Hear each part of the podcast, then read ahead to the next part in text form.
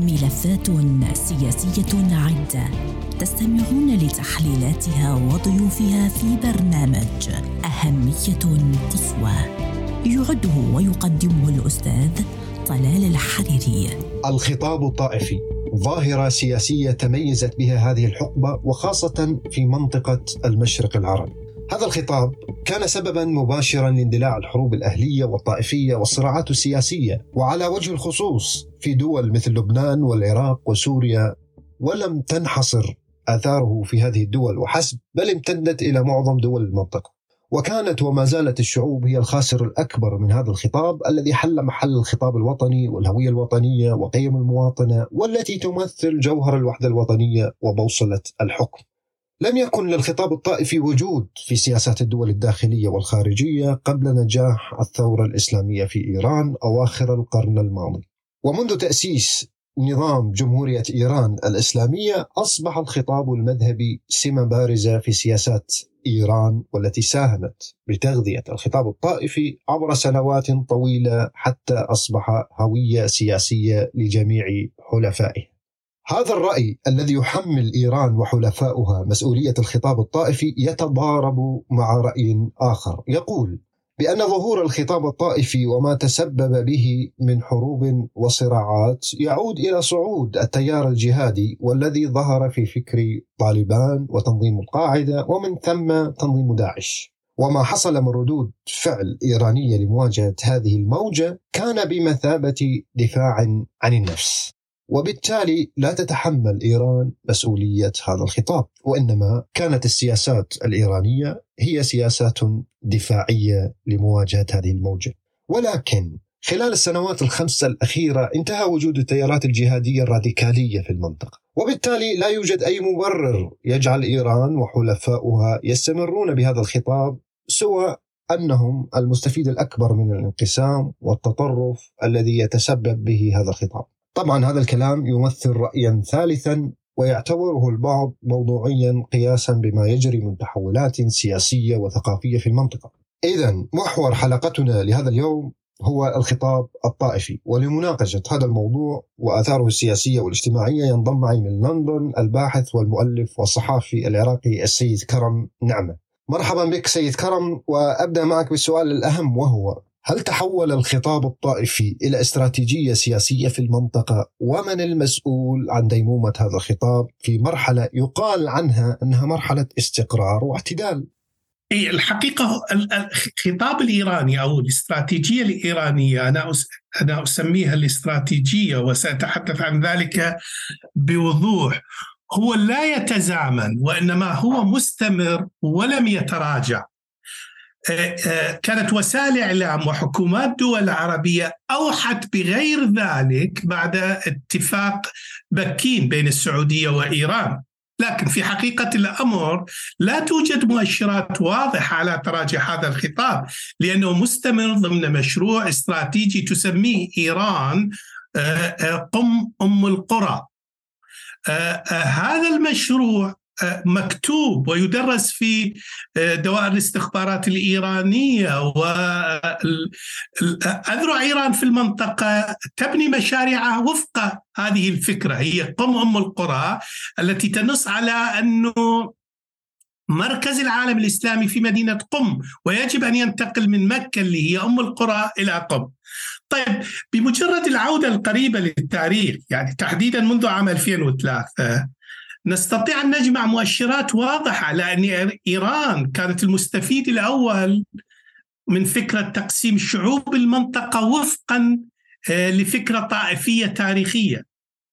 آه، في واقع الأمر هذه الفكرة لا تمتلك أي قيمة سياسية على الإطلاق وهذا مثبت لدى مصدر القرار الإيراني كما قلت لك تسميه استراتيجية قم أم القرى وتدرس في مراكز الأبحاث أيضا لديهم. طيب فكرة طائفية للواقع العراقي الحالي. إذا أردنا أن نعكس هذا التطور مع العراق بوصفه آه، مثالا متميزا يمكن أن نصل إلى أن تراجع مفهوم المواطنة لحساب مفهوم الطائفية بدرجة متقدمة حتى على الدين.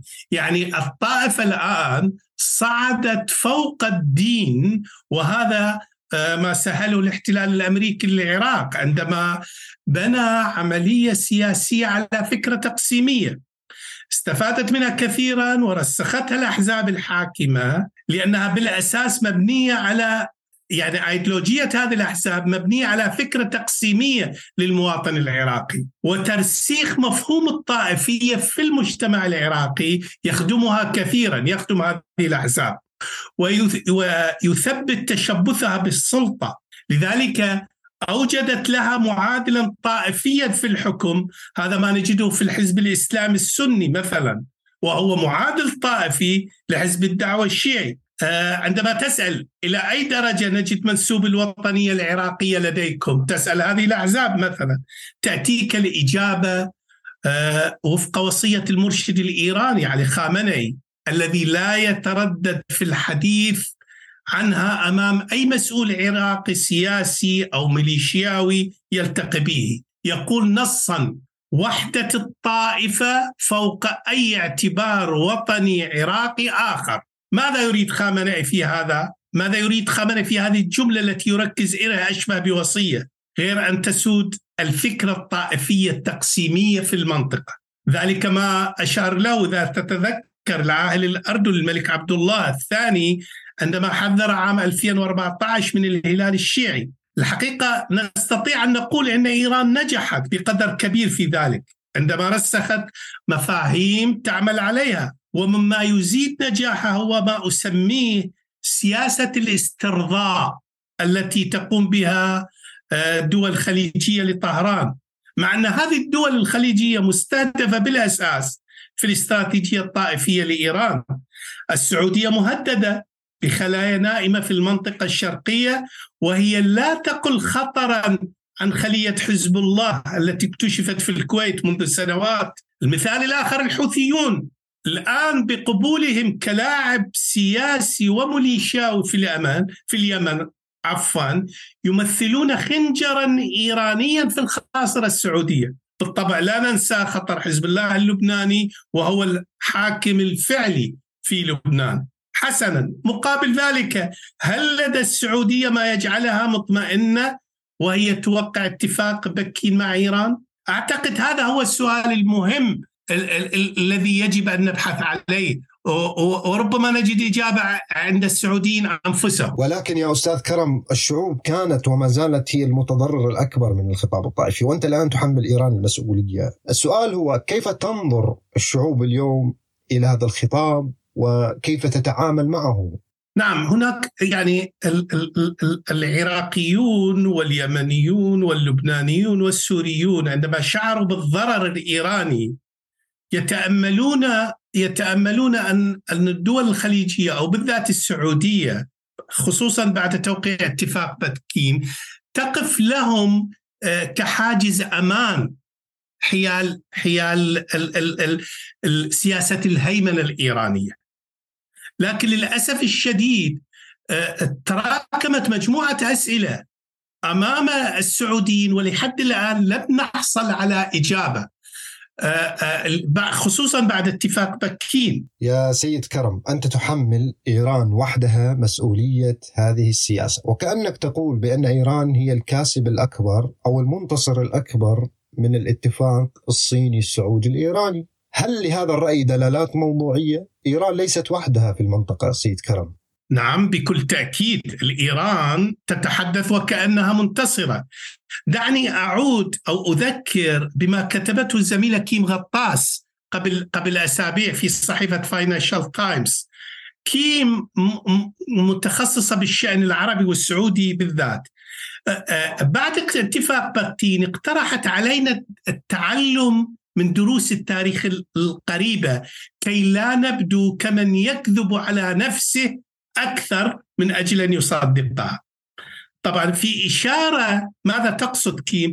في إشارة إلى الثقة المفرطة بإيران وما يمكن أن نسميه غسيل السمعة السياسي بعد اتفاق بكين بالطبع.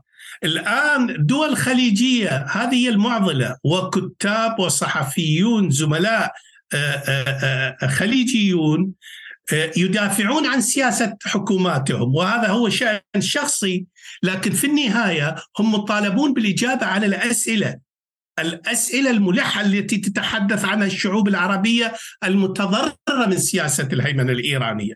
هل تمتلكون مؤشرا واحدا عن تراجع سياسة الهيمنة الإيرانية على المنطقة وأنتم تدافعون عن الجدوى السياسية لاتفاق بكين؟ ستأتي الإجابة بلا قوية ذلك ما قاله الرئيس الإيراني إذا تتذكر إبراهيم رئيسي في في زيارته الأخيرة إلى دمشق تحدث بصوت عال وهو يرتب يربت آه، على كتف الرئيس السوري بشار الأسد، هو في حقيقة الأمر يريد أن يقول إن إيران من انتصرت حيث صار طريق وزراء الخارجية العرب سالكا إلى دمشق وهي تحت حماية الحرس الثوري الإيراني. آه، أيضا أعود إلى ما أجاب عليه مسؤول إيراني بوضوح عندما وصف زيارة رئيسي إلى دمشق باستعراض للقوة من أجل أن تقول طهران بأعلى صوتها نجحنا في الحفاظ على الأسد في السلطة وسنواصل الحفاظ على وجودنا القوي في المنطقة. إيران تريد أن يكون لها اليد العليا إن كان الوقت سلما أو حربا. طيب ما الذي تغير في إيران؟ على الأقل وليس لدى السعودية كي تتحول المعادلة بعدها في اتفاق بكين إلى استرضاء؟ كل المؤشرات تقول لنا لا شيء وإن كبار المسؤولين الأمنيين السعوديين بما فيهم ساعد العيبان الذي وقع اتفاق بكين تعرف هو خريج آه، مدرسة المخابرات السعودية منذ تأسيس والده هذا الجهاز ويعرف مقدار الخطر الإيراني. لكن عبارة طي صفحة الخلاف مع ايران أكثر ارهاقا للسياسيين السعوديين من الإعلاميين وهم يدافعون عنها. فيعني وفقا لوجهة نظري الخلاف بين إيران والسعودية يعني مفردة الخلاف بين إيران والسعودية تصل متأخرة وغير جديرة بالوفاء إن لم تحدث ضررا. إنها بالنسبة لاستراتيجية قم أم القرى ليست خلافا على الإطلاق أو طريقا سالكا بين البلدين بحاجة إلى ترميم لإعادة فتحه بل صراع وجود مع السعودية. ولا يطوى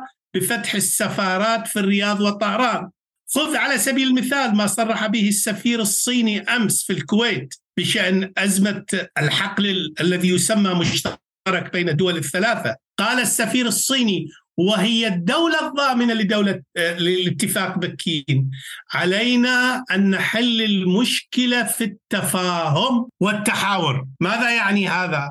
يعني أن الصين ليست ضامنا ولا يمكن لها على الإطلاق أن تضمن قوة الشرور داخل الاستراتيجية الإيرانية. عفوا عفوا.